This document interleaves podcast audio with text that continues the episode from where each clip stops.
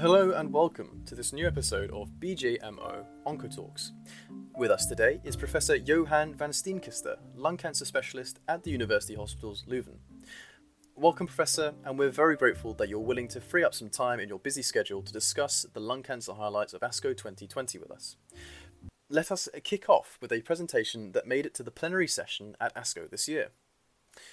This presentation discussed the results of the ADAURA trial, a phase 3 randomized control trial evaluating the anti EGFR tyrosine kinase inhibitor osimertinib as an adjuvant treatment for patients with stage 2 and stage 3 non small cell lung cancer. What can you tell us about this study? Well, first of all, uh, thank you for the invitation indeed. Um, the adjuvant setting of patients with resected stage 3, 2 and 3 non small cell lung cancer, there the current international guidelines, including the ones of ESMO that we usually follow, recommend adjuvant chemotherapy with a cisplatin based doublets in patients with completely resected tumors, stage 2 and 3A. It's important to realize that the aim of this therapy is not to prolong median overall survival, but to improve cure rates. And this is op- often substituted in cancer clinical trials by five year overall survival. In the initial studies, the improvement in cure rate was 5% overall, but further data pointed at 10 to 15% improvement in cure rates for stage 2 and 3A, respectively. And as you say, this year in the plenary session, we had the ADAURA trial, a phase 3 randomized controlled trial in patients with completely resected non small cell lung cancer with EGFR activating mutation. Important adjuvant therapy could be given as per standard guidelines. After that, the patients were randomly assigned to either three years of the third generation TKI osimertinib or placebo. After a short follow up, the trial was prematurely stopped. The primary endpoint of disease free survival was strongly in favor of the TKI. Hazard ratio 0.17. Overall, adjuvant therapy was well tolerated. Now, looking at these results, is this data convincing enough to establish osimertinib as a new standard in this setting? Or should we wait for the presentation of the overall survival data of ADAURA before we make any final conclusions? Well, obviously, um, the data are very nice. This is why they were in the plenary session, of course. But in my view, they do not yet establish adjuvant TKI as a new standard. As mentioned before, in this setting, the issue is not delaying relapse, but improving cure rates. And we know we don't know that yet at the present time. And by chance, at the same ASCO, also in an oral presentation, we had the five year overall survival analysis of a similar Chinese trial with adjuvant gefitinib. A disease free survival in that trial had previously been reported as significantly different, but now we had the five year overall survival, and it actually was the same with TKI or placebo in a Chinese trial. So I feel we are not there yet to say that this is a new standard and we need further follow up of overall survival before we will consider that. Turning the focus then to the metastatic setting. First of all, let us take a look at a couple of interesting abstracts that were presented regarding patients with non oncogene driven non small cell lung cancer. In this setting, two checkmate studies were presented the first one being Checkmate 227. Checkmate 227 is a rather complex trial evaluating different nivolumab based treatment strategies as a first line treatment option for patients with metastatic non small cell lung cancer. Can you first remind us on how this trial was set up and then elaborate a bit more on the updated results that were presented at ASCO 2020? Yes, you're right. Um, Checkmate 227 was a very large study, but on the other hand, a very complex study in advanced non small cell lung cancer. It was initially designed in two strata according to the biomarker PDL1. And almost 1200 patients with a PDL1 greater than 1% tumor were assigned to either nivolumab ipilimumab chemotherapy alone, or nivolumab. While 550 patients with a PDL1 less than 1% tumor were assigned to either nivolumab ipilimumab, chemotherapy, or chemotherapy plus nivolumab. And overall survival in these two strata was the primary endpoint. But during the course of the trial, because of ongoing data, there was a change in both biomarker, tumor mutation burden instead of PDL1, and in endpoint as well, with progression free survival in tumors with tumor mutation burden high instead of overall survival became a primary endpoint. Later onwards, a further change came along with the introduction of an additional primary endpoint of overall survival in tumors with a PD-L1 expression of more than 1%. The overall survival analysis in the PD-L1 larger than 1% tumors was first presented at the ESMO meeting in 2019 and overall survival was significantly better for nivolumab ipilimumab than for chemotherapy alone. And what we had at this ASCO is a follow-up analysis with maturity of the data until three years. The significant improvement in overall survival versus doublet chemotherapy, hazard ratio 0.79, was confirmed, and the three year overall survival rates were 32 versus 22%. Now, based on these results, do you see a place for this nivolumab ipilimumab combination in the frontline treatment for non small cell lung cancer patients? Well, it could be a treatment choice for patients that do not have a rapidly evolving tumor or for patients who insist on a chemotherapy free initial treatment. However, for Europe, this discussion has become largely academical as the European Medicines Agency did not accept the authorization request based on Checkmate 227 because of what I just mentioned, the numerous changes in both biomarkers and endpoints during the trial. A second Checkmate trial presented at ASCO 2020 consists of Checkmate 9LA. This study actually builds on Checkmate 227 and compares a combination of nivolumab ipilimumab and two cycles of platinum based chemotherapy to four cycles of said chemotherapy in the first line treatment of patients with stage 4 or recurrent non small cell lung cancer. What is the basic idea behind this combination strategy? In most trials with first line immunotherapy, be it the combination nivolumab ipilimumab or durvalumab tremelimumab, the initial part of the survival curve, and this is even more pronounced for progression free survival, is inferior for immunotherapy compared to chemotherapy, with then a later crossing of the curves and immunotherapy better than chemotherapy. So the aim of Checkmate 9 LA was to add initial chemotherapy to avoid this early drop in the curves and thereby further improve the results. And did the trial meet its primary endpoint?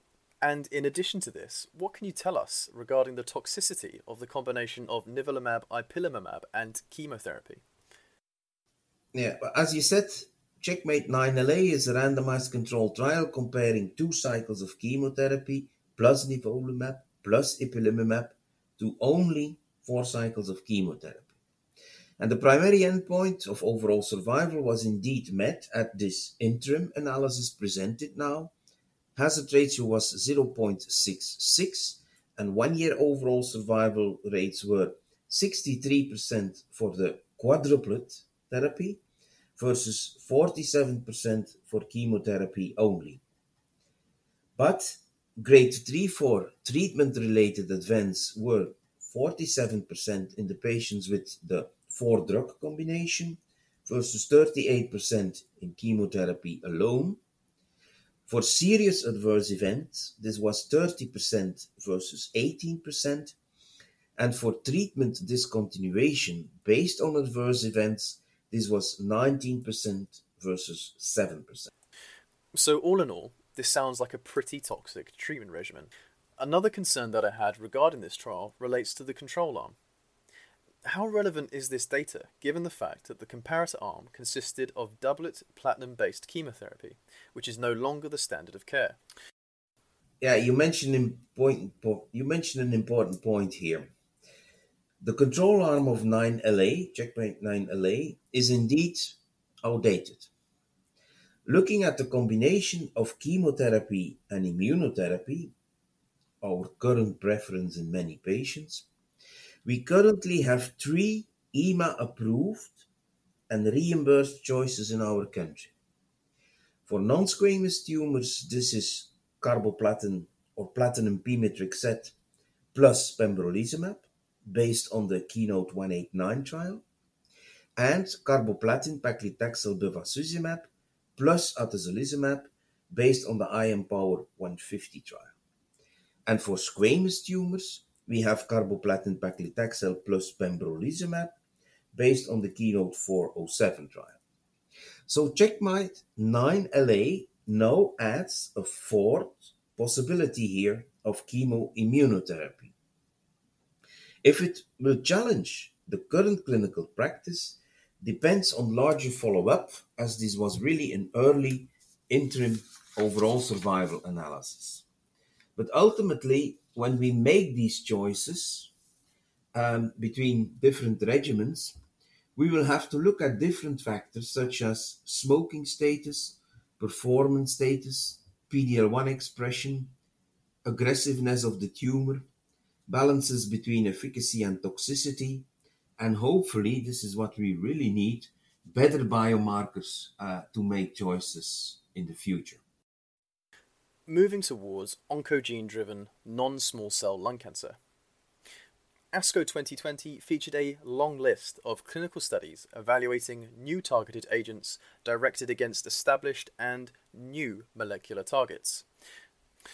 A more complete overview of these studies will be provided in the summary you wrote for the ASCO special of the BJMO. But could you pick out the most interesting of these studies? Which drugs are the ones to keep an eye on, in your opinion? Well, as you say, there were a lot of presentations, of course, uh, in this topic, but I would suggest two. And the first one is MET. And MET is studied in two quite different settings, either as a primary oncogene addiction of non small cell lung cancer, and the other is a mechanism of acquired resistance after TKI treatment for EGFR mutant non-small cell lung cancer. But it is the first setting, primary oncogene addiction by MET, that is in focus now and was in focus at the ASCO meeting with three compounds. The most advanced is capmatinib, as it already has FDA approval, and at the present time, the phase 3 study is planned because EMA wanted that to get hopefully the compound in Europe as well. Tepotinib and savolitinib are other well-advanced compounds.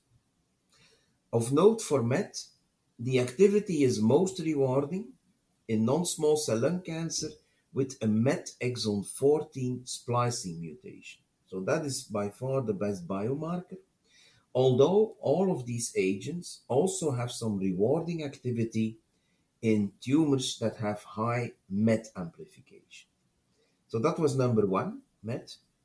And the second one is perhaps the RET fusion oncogene, because this is coming close to practice as well now.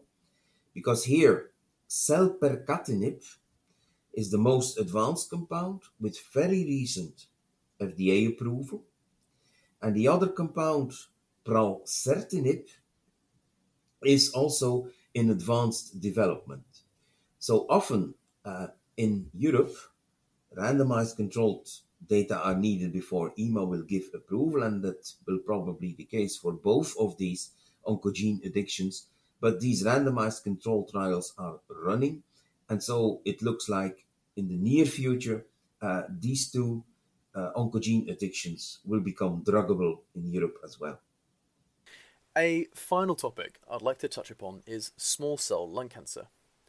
In contrast to what we have seen in non small cell lung cancer, progress has been somewhat slow in this field. At ASCO, however, we have seen the results of three interesting studies evaluating combinations of chemotherapy with an immune checkpoint inhibitor for patients with extensive stage small cell lung cancer. A first phase 2 trial evaluated platinum etoposide with or without nivolumab in this setting. Keynote 604 then assessed the potential benefit of adding pembrolizumab to platinum etoposide in patients with extensive stage small cell lung cancer, while the phase 3 Caspian trial evaluated platinum etoposide in combination with durvalumab with or without tremelimumab. Could you briefly talk us through the key take home messages of these studies? Well, as you mentioned, um, each of these studies indeed had platinum etoposide as the chemotherapy backbone and control arm. And the first study was actually a phase 2 randomized trial, adding nivolumab to chemotherapy, but it's phase 2, so only 80 patients per arm, and there was no placebo control arm. But anyway, the primary endpoint, progression free survival, was significantly improved, and this was the case for overall survival as well. Hazard ratio 0.7 and a median overall survival of 11.3 months with chemotherapy plus nivolumab versus 8.5 months for chemotherapy alone. The next, Keynote 604, was a truly large phase 3 placebo controlled trial, adding either pembrolizumab or placebo to chemotherapy for a maximum of 35 cycles every three weeks. Very important to note and understand the trial.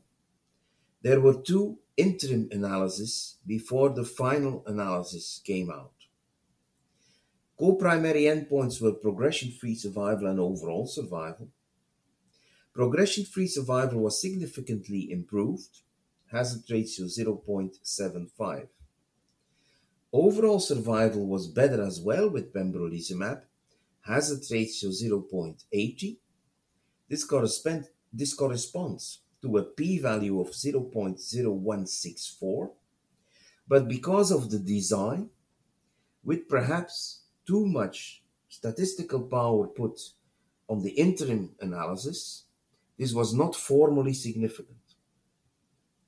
Grade 3 4 adverse events were largely similar in the arm with either chemotherapy alone or chemotherapy plus pembrolizumab. And then the third one is Caspian. So Caspian was a three-arm randomized control trial that added either durvalumab alone or the combination of durvalumab plus tremelimumab to platinum etoposide. Caspian has been reported and chemotherapy plus durvalumab was shown to be superior to chemotherapy alone, both for progression free survival and overall survival. This was now confirmed at this ASCO meeting with, large, with longer follow up, and we also had the results for the arm with chemotherapy plus durvalumab plus tremelimumab. With this combined PDL1 and CTLA4 blockade, overall survival was better but this was, in contrast with durvalumab alone, not a significant finding. Moreover, and perhaps for that reason, the quadruple regimen again clearly had quite some toxicity for patients with small cell lung cancer, Grade 3 for adverse events was 70%. Those leading to treatment discontinuation were seen in more than 20% of the patients. In your opinion, is this data convincing enough to see immune checkpoint inhibition as a standard pillar in the first line treatment of patients with extensive stage small cell lung cancer?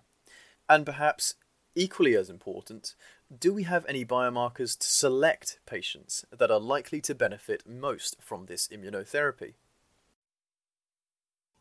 Yeah, well, both are um, very relevant questions and um, an opportunity to look at the, the whole of the data. When the first randomized control trial with atezolizumab added to chemotherapy, the IMpower 133, as you mentioned, came out, we saw a significant improvement of progression free survival and overall survival, but many of us remained a bit critical after a decade of negative phase 3 trials in stage 4 small cell lung cancer. But now we have four trials that confirm the same finding. So I think we can be confident now it was actually with very similar benefits for either atezolizumab, durvalumab, nivolumab, and pembrolizumab. So yes, this gives confidence that this is a new first line standard. The one the, the trials that meet regulatory approval for overall survival are the ones with atezolizumab and durvalumab. So probably these will be the most uh, readily registered. Atezolizumab, atezolizumab is already registered by EMA in this setting, and durvalumab is probably to follow.